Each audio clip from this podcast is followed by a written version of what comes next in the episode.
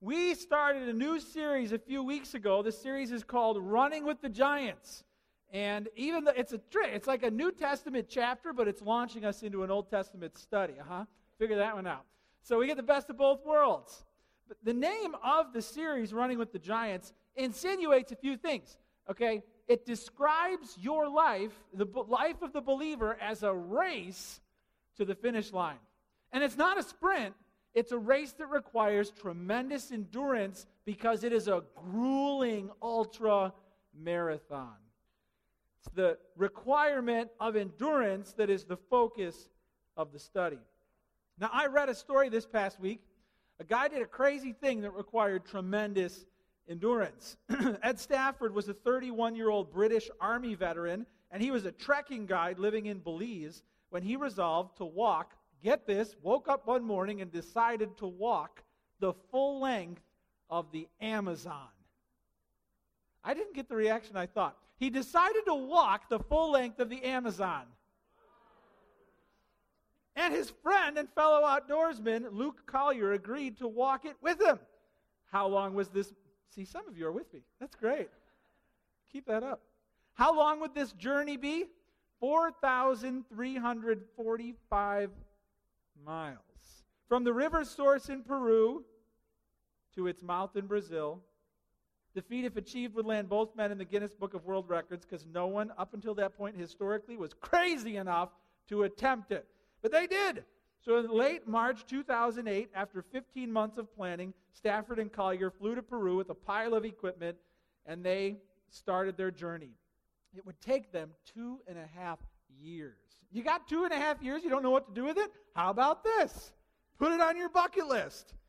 Mr. Collier eventually, though, quit the expedition. He just couldn't endure the hardship and he couldn't endure his friend anymore. What actually sent him packing was when they had a fight over an iPod. Isn't that funny? In the middle of the jungle. So Ed Stafford was alone, but he was lucky enough to find a new travel companion who joined him. His name was Gadiel Sanchez Rivera. He was a Peruvian evangelical Christian. The meditative, Bible toting Mr. Sanchez Rivera endured the jungle with uh, Mr. Stafford, day and night, being attacked by animals, held at arrow point by natives, starving with no food in his pack, no food in sight. But maybe the toughest test of all, for thousands of miles over varyingly hostile terrain, he managed to get along with the godless and egocentric Mr. Stafford. Well, after two and a half years, they approached the end of the trip. The two of them ran out of the wild and ran giddily into the crashing Atlantic surf, safely arriving on a beautiful, peaceful shore. You need to know that every morning you wake up, you wake up in the jungle, the Amazon, the wilderness. Believer and non believer, you and your neighbor wake up in the same wilderness. And it leaves us wondering how did the world get to be so painful? How did this world get to be so wild and unpredictable and fatal and difficult? And the people around me don't make it any easier. Why did the world get this way? And then we begin to ask the question and how do I get out of it alive? Last week we talked about how important faith is to running the race with endurance. We defined faith as the assurance of things hoped for. We look back in the past to creation and how God made the world, and then we talked about the future and where God was driving the whole thing.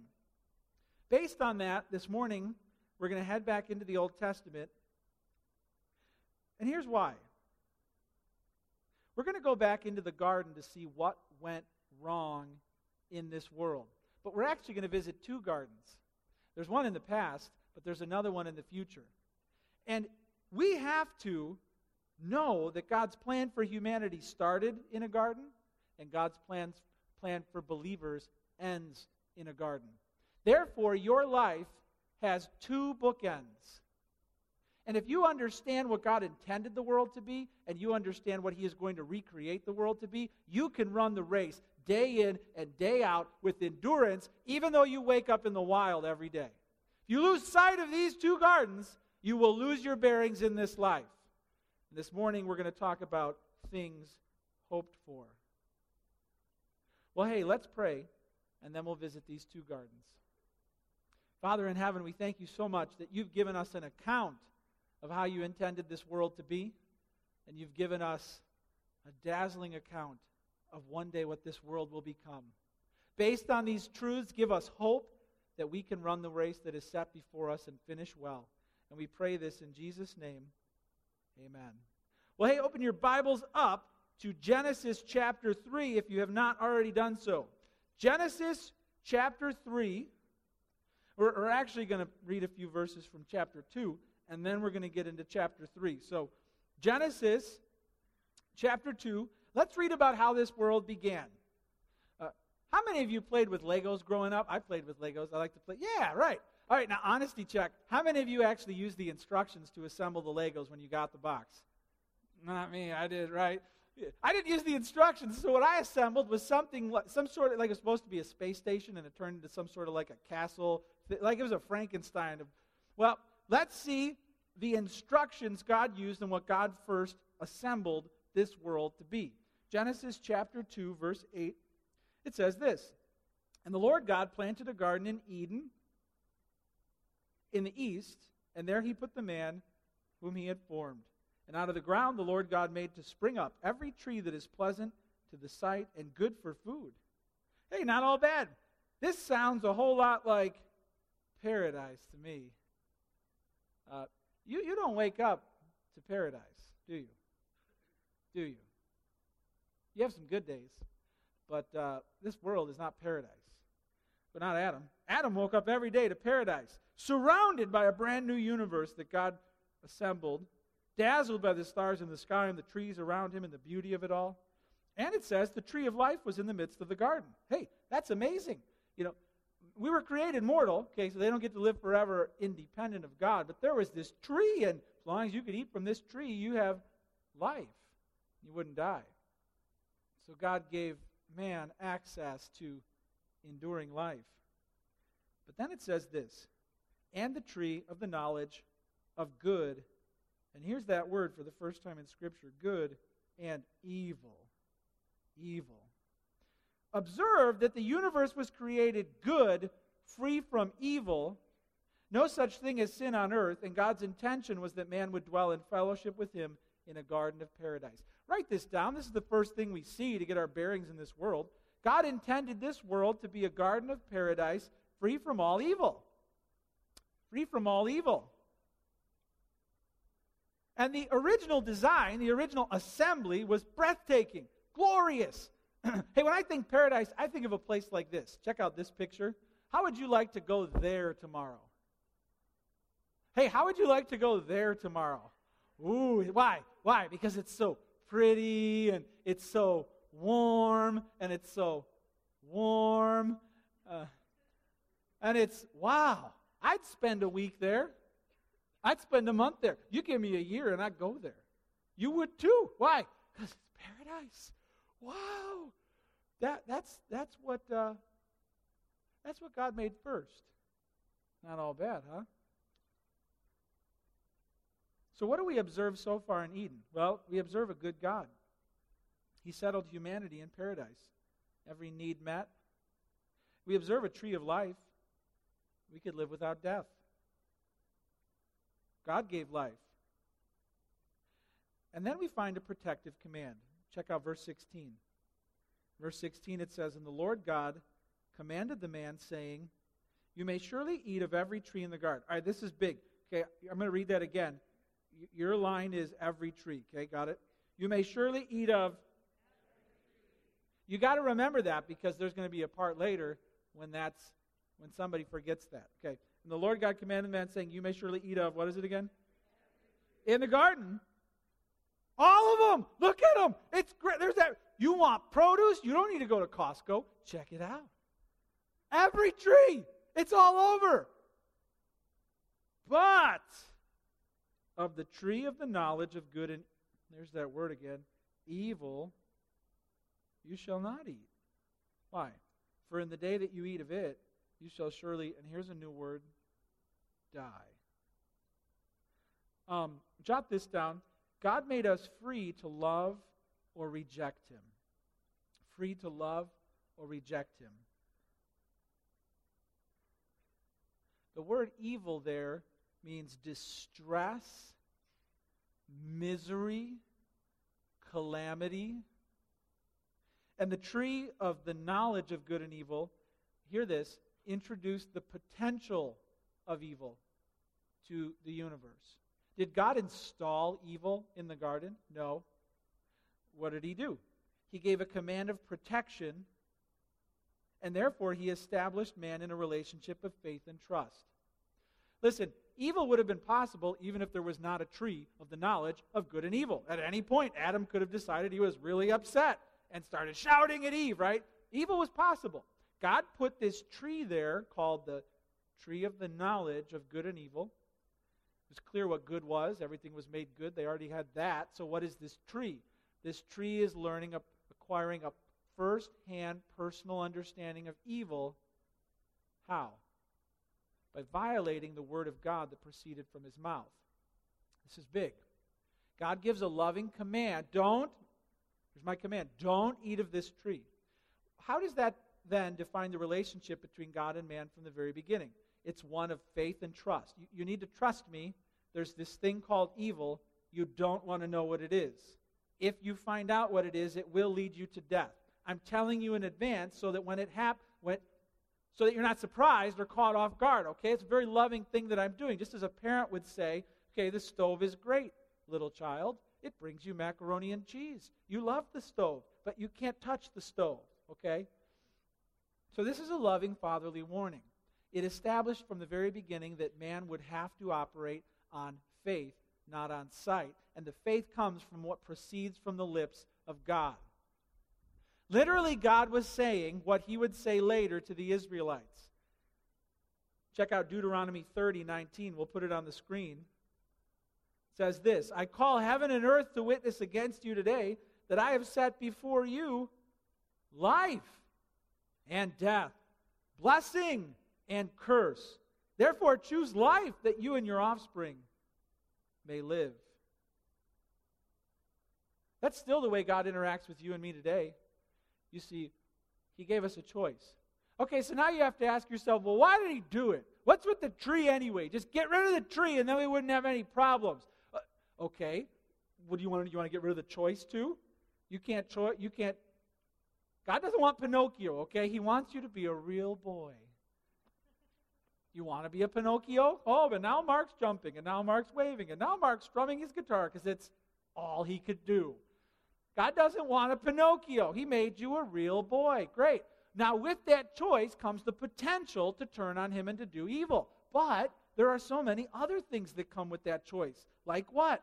Well, we can know God. We can love Him. We can seek Him. We can imitate Him. We can enjoy Him. We can worship Him. We can delight in Him. Okay, and we can also anger Him. And we can also reject Him. And we can oppose Him. There's two sides to this choice. God wants us to choose life. Choice is important, isn't it? Men, those of you who proposed to your wives, right? You got down on one knee after you fell head over heels, and there on one knee, what did you say? You will marry me. Is that what you said? That isn't what you said. Well, why didn't you say that? Be- because you gave her a choice and you were hoping that she would reciprocate the love that you expressed to her. Am I right? And if that love is not reciprocated, oh, how it breaks your heart, tears your heart right out. This is the kind of relationship God wants with you, based on love and trust by faith from the beginning. God made us free to love or to reject Him. All right, and then something changed. Check out chapter 3, verse 1. It says, Now the serpent was more crafty than any other beast of the field that the Lord God had made. The serpent. He said to the woman, Pause there. Eh, wait a minute.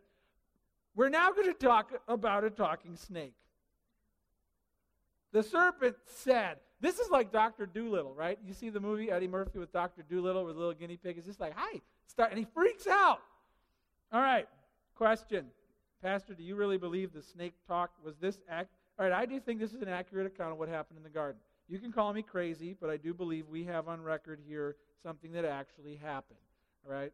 Call me crazy if you want. I believe this is a literal account and not a myth, not a little teaching tool that the Israelites used for their children. I believe it really happened. Based on what? Well, based on a lot of things. Okay. Um, who was this snake? Who, was it actually an animal or was there something more behind it?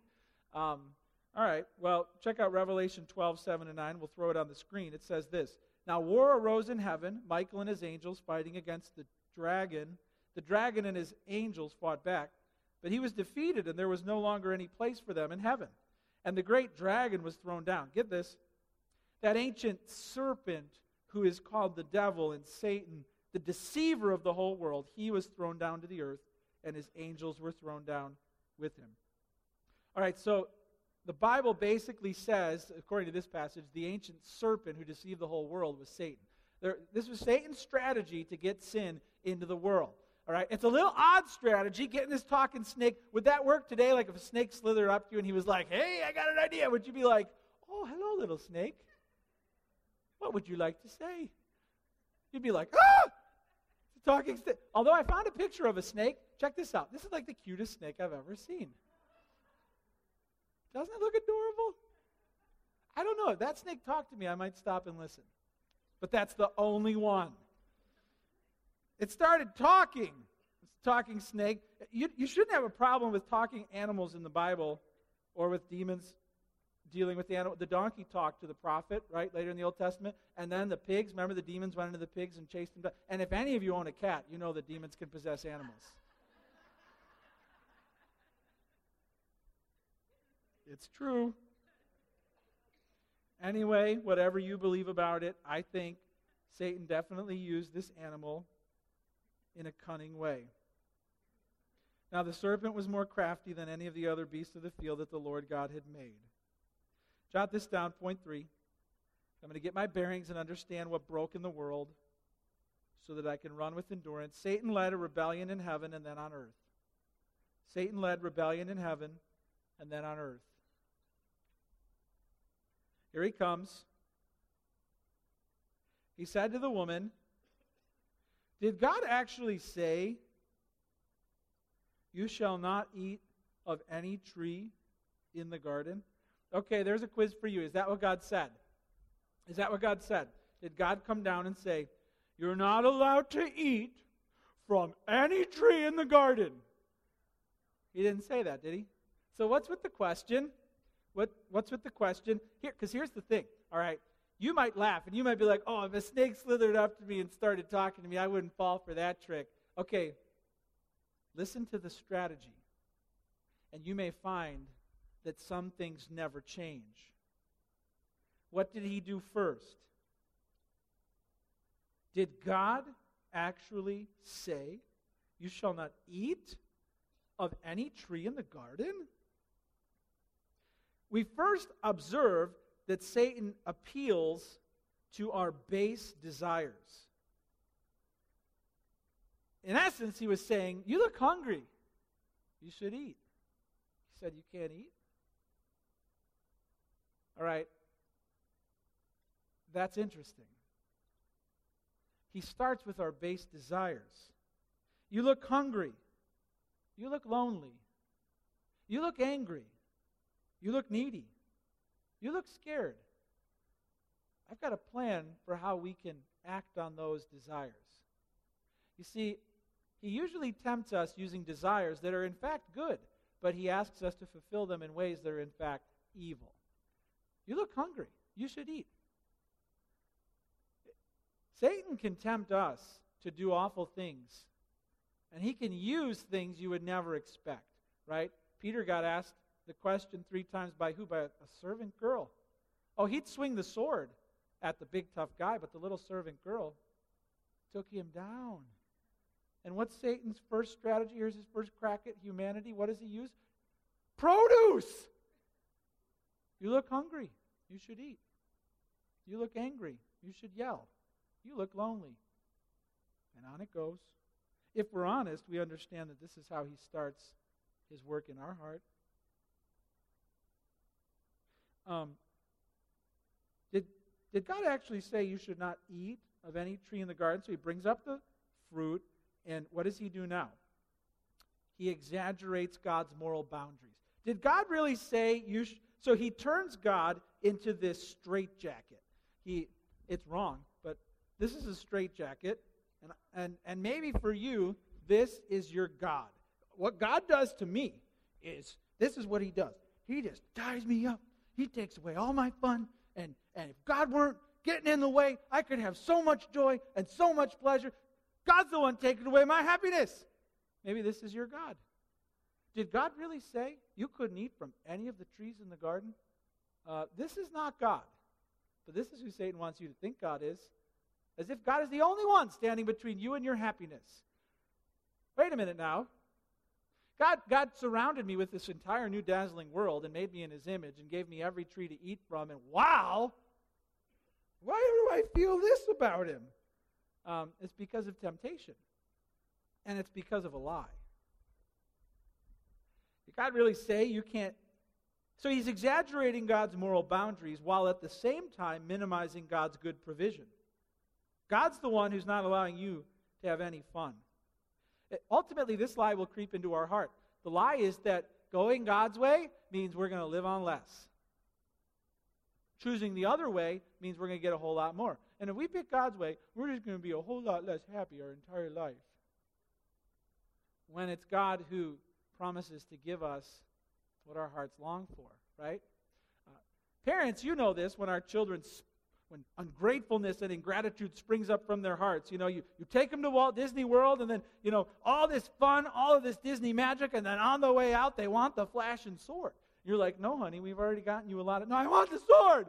You've already got an armful of souvenirs. Ah, sword, sword, sword, sword. And then you get out into the parking lot and you ask the kid, Have you had fun today? No! It was not fun. No sword. The whole trip ruined. Why? Because I've got the worst parents in the world. They wouldn't get me this sword.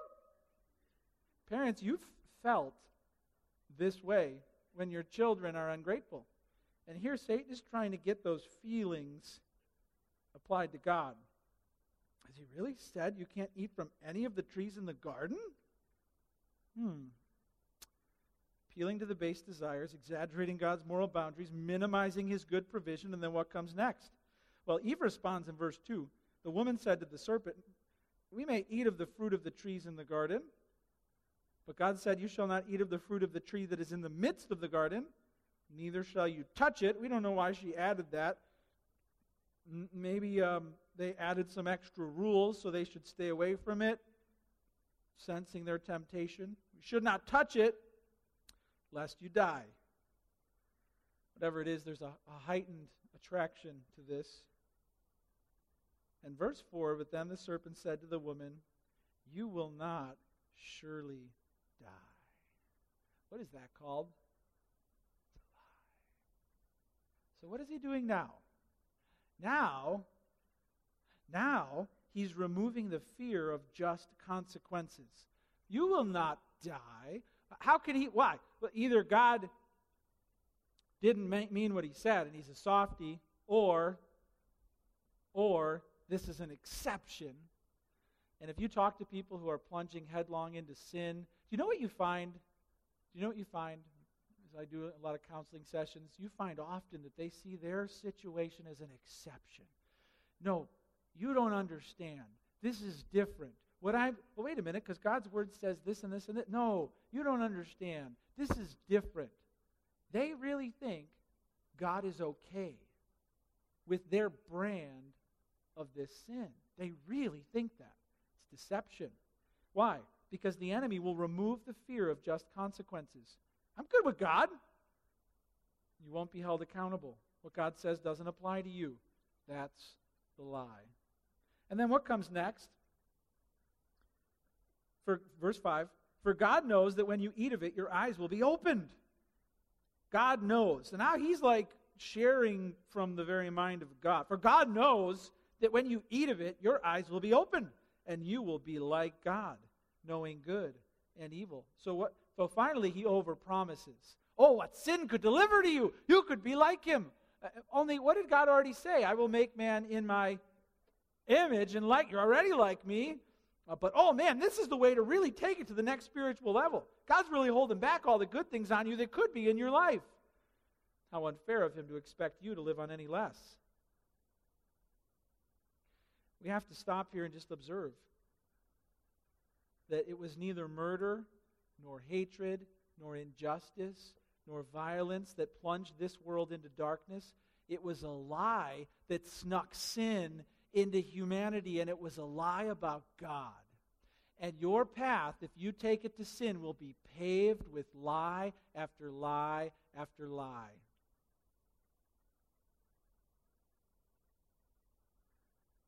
Verse 6. So when the woman saw that the tree was good for food, and that it was a delight to the eyes, and that the tree was to be desired to make one wise, she took of its fruit and ate. And she also gave some to her husband who was with her, and he ate. And the eyes of both were opened, and they knew that they were naked, and they sewed fig leaves together and made themselves loincloths. Let's talk about the results of sin, the real results of sin. Not the lies, what actually happens. First, shame. Shame. I have to cover it. I, I feel ashamed. It's on me. It's stained me. I feel dirty. I feel I, I feel ashamed. You felt this. I've felt this when we know we shouldn't have done it and we did it anyway. And then the painful memory comes back up in our heart and we feel shame and it clings to us and we can't get it off there was a family who moved up here to uh, Chicago from Arizona. Now, if you've been in Arizona, you know that it's hot, but it's dry heat, right? It's dry. There's no humidity. So they get up here and welcome to Chicago. They walk outside one summer day, and their son, who was like eight years old at the time, runs out and goes, Ah! And he goes like this What's on me? It's the first time he felt the humidity, the heat on him. Welcome to Chicago. Get used to it. Spiritually, that's what shame is. It's on me. It's in me. I can't I can't get rid of it. It's shame. So pathetically, they try and cover themselves up with leaves. I we just I feel so exposed and and then what? Verse 8. And they heard the sound of the Lord God walking in the garden in the cool of the day, and the man and his wife hid themselves from the presence of the Lord God among the trees of the garden. Hide! We, he's coming! Quick! Behind the tree! He's never going to find us here. Listen, if he says Marco, don't say Polo. How foolish is this? Isn't this how we go with God? Don't we run? Don't we run from church? Don't we run from Christian friends? Don't we stay when we sin? It's comical. God's walking in the garden. The cool of day, the man and the wife, they hid themselves from the presence of the Lord God among the trees of the garden. But the Lord God called the man and said to him, Where are you? This is the first official on record game of hide and seek in the world. Where are you? This is where it started. Where are you? He said, uh, I heard the sound of you in the garden and I was afraid. Fear. Okay, so we got shame, we got fear, we got hiding. I was afraid. Why? Be- because I was naked. I couldn't find anything to wear, and that's why I'm afraid.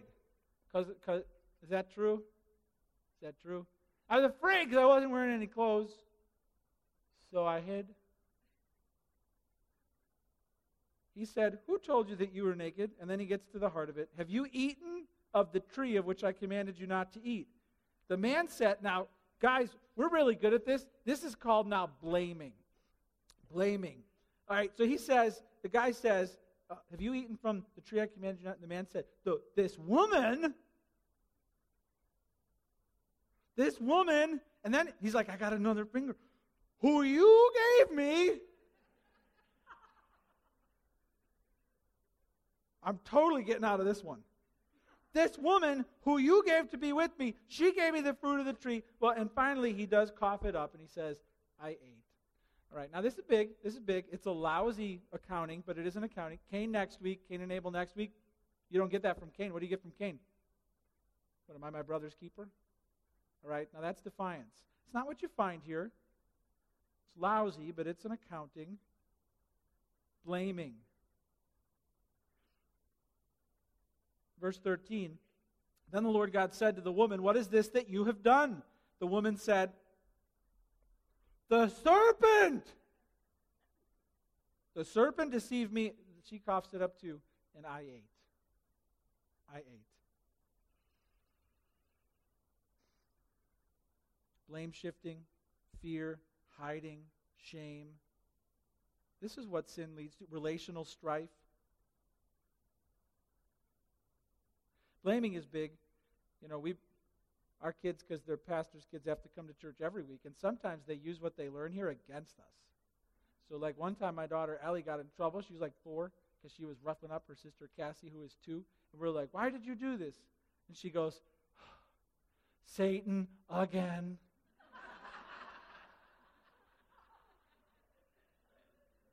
and we're like, "No, no, no, no, no." Blaming. We have to answer this question. Some would object. Some would say, if God knew it was going to happen, we, we still blame. If God knew it was going to happen, why did he even put the tree there in the first place? We already talked about the value of having a choice. Okay. Some get all theological here. Don't get all theological here. And some will say, well, God knew it was going to happen. Some get all theological here and they think God intended it to happen, perhaps so that he could find greater glory. This is big. When God showed up, he didn't say, I knew this would happen. He didn't say, I planned this would happen. He didn't say, I hoped this would happen. What did he say? Why did this happen? So make sure you take God at his tone and make sure that however else you figure out the theology surrounding this, you understand that this shouldn't have happened. This shouldn't have happened. So, what do you see in Eden? I see myself. I see my nature.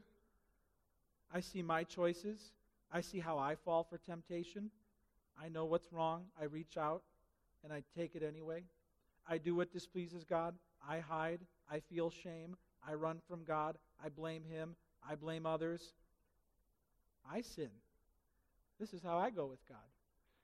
Do you know that the Bible says in Romans 3:23, you can put this up here. It says all have sinned and fall short of the glory of God. Do you know that really some things never change? This is how we go with God. Do you, do you agree with God and His Word that this is how your relationship with God goes? Do you agree with Him that you're guilty as charged, just as Adam and Eve were? Hey, God intended for this world to be a garden of paradise, free from evil. God made us free to love or reject Him. Satan led a rebellion in heaven and then on earth, and, and now he tempted you and me, and we sin just like they did. Well, what happened next? Well, let's talk about the consequences of sin. Verse 14. It says in verse 14, the Lord God said to the serpent, Because you have done this, Cursed are you. Now understand, he's not talking to snakes. He's not talking about snakes. He's talking to Satan. Okay? Because you have done this, cursed are you above all livestock and above all the beasts of the field. On your belly you shall go, and dust you shall eat all the days of your life. Satan is now humiliated. He was once an honored angel, we find out from other passages. He himself enjoyed the very holiest presence of God, and now he is earthbound. Now he is humiliated. Did he think it would happen? We're not sure. His relationship to humanity was probably more than he bargained for as well. It says in verse 15, I will put enmity between you and the woman, between your offspring and her offspring. Enmity means ongoing strife. Satan got more than he bargained for in that he, he didn't get total victory. Who knows what he wanted, but humanity was not plunged into ultimate and final and absolute and irreversible darkness. Instead, it's going to be a war. This may have perplexed the enemy. strife, enmity, ongoing war. I just took them down. I think he got more than he bargained for. Then it says this He, there's a lot of interesting things about this part. He, meaning the offspring of Eve, shall bruise your head, you shall bruise his heel. Okay, now scholars have a lot of opinions on what this means. Some just say it means the ongoing conflict between good and evil as generally as you can make it. Good and evil are just going to go round and round and round. Others, and I join them, believe that this has a more specific focus in mind. This enmity, this strife between your offspring, meaning the forces of darkness, and her offspring, meaning the righteous who follow God, actually describes God's cycle, his plan of redemption, as it comes about. It says, He shall bruise your head, you shall bruise his heel. The, the word there, bruise or strike or attack, is used the same. So they're both doing the same thing to each other. He shall bruise or strike or attack your head, you shall bruise, strike, or attack his heel. First, this means the ongoing struggle between darkness and between light. I do think because of the location of the blow, it means that good will constantly regain the upper hand. Here's basically how this is going to play out, Satan. You ready? Got your heel, smashed your head. Got your heel, smashed your head. On and on and on. What happened with Noah? Satan, I've got them, almost all of them. They're all filled with, there's just this one, Noah. I could just get him. And, and the whole world was judged and got your heel. And then what happened? Crushed your head. And Noah walked off the ark, and humanity continued. Try as he might, Satan can do nothing but nip at the heels of humanity, and time and time again, God would smash him but I do believe, even though it can generally refer to God's plan unfolding, I do believe that it specifically is completely fulfilled in the coming of the Lord Jesus Christ. The specific offspring, where do I get this from? Well, specifically in Revelation, it talks about the child entering the world and the, the enemy, the dragon, waiting right there trying to slay it. The, the child, singular, meaning the Christ. He knew what was going to happen. So jot this down, number four. God promised that good would triumph over evil. God promised that good would triumph over evil. Satan would not achieve total victory. And this is probably confusing to him. Somehow it would be through humanity that his head gets crushed. How could a human hurt a fallen angel? You, could you find one? Could you hurt it? Could you punch it? Could you slap? He's probably like, How is human, humanity? Really? My doom is going to come through humanity? Then the first Christmas day when the angels started singing, he's like, Oh, it's God came down and became human. This is not good. He tried to kill Jesus at birth. He tried, he tried to take him out in the wilderness. He tried to drive him to the cross, tried to eliminate the possibility. It's interesting that the heel of Christ, isn't it, was pierced by the nail on the cross. But then the third day he rose again and utterly annihilated the enemy. God promised that good would triumph over evil. Do you know how important it is that you look to Jesus Christ alone so that you can overcome what got broken in the garden? Do you know that no one else can bring you back to what God intended other than the person of Jesus Christ? Do you understand that? What was ruined and lost that garden, you can never enter. Because of Adam, the gate was closed, access denied. But Jesus Christ is the only one who opens it back up. This study, this series, is all about trying to connect the Old and the New Testament. And we see what Adam lost, Christ came to regain. Uh, think about it. When, when Jesus was led out into the wilderness to be tempted, right? He was led by the Spirit to be tempted by Satan. What's the first thing Satan said to him? You look hungry. You should eat. Right? Bread? If he could have thrown the whole world to hell using a loaf of bread, he would have done it. Appealed to the very base desires of the Lord Jesus. What's with this devotion to God? What's with this fasting? What's with this taking his plan? Just eat. What does that sound like? Eve, you look hungry. You should eat. And then what was the second temptation? Right? Took him to the top of the temple and said, Jump, you won't die. You, you will not die. Eat, you won't die. Jump, you won't die. This is kind of a, a, a, differ, a different form of the same temptation. He told Eve, Eat because God's word is false and you won't die. He told Jesus, Jump because God's word is true and he'll catch you. And so many people plunge over the cliff into sin, assuming God's going to catch them, right? It's a lie. And what was the third temptation? Kneel, and I will give you all the kingdoms. that You'll be like God. Be like God. What did he say to Eve? You'll be like God. Eat. Same temptation. And Satan's record up to that point was like 4 billion and oh. And then he lost. But in that loss, he lost everything because Jesus defeated him, lived the perfect, sinless life, was not touched by the depravity of humanity. Because of that, because he rose in victory over Satan, as promised in Genesis, because he crushed the head of the enemy, he then could be the sacrifice on the cross, the perfect, sinless sacrifice to receive the wrath of God. You can't do it. But Jesus could take the sin of the world upon him because he was sinless. And he died on the cross. He defeated Satan. Then on the cross, he defeated sin. And then on the third day, he rose again and defeated death. Only Jesus can do that for you. Because of Adam, paradise was barred off. Eternal life was no longer available. But Jesus came along and crushed the enemy, crushed sin, crushed death. He's the only one who can get you back into paradise. God promised that good would triumph over evil. The last point is this you can jot this down. Jesus must save me from sin and death. Jesus must save me from sin and death. We're going to briefly read through the rest of the punishment meted out here. We're not going to study it, we're just going to read it. It says in verse 16 To the woman he said, I will surely multiply your pain in childbearing. In pain you shall bring forth children. Isn't that funny? So Women, you know, if you gave birth to a child, I think you get you get to punch even the stomach one time for every child you've had in this world once you get to heaven. Does that sound fair? Your desire shall be for your husband, and he shall rule over you. So there's a brokenness to the relationship there and domineering. To Adam he said, Because you have listened to the voice of your wife and have eaten of the tree of which I commanded you, you shall not eat of it. Cursed is the ground because of you. In pain you shall eat of it all the days of your life. Thorns and thistles it shall bring forth for you. Why, why do I live in a jungle? Why do I wake up in the wild? Why is it not paradise? Here's why.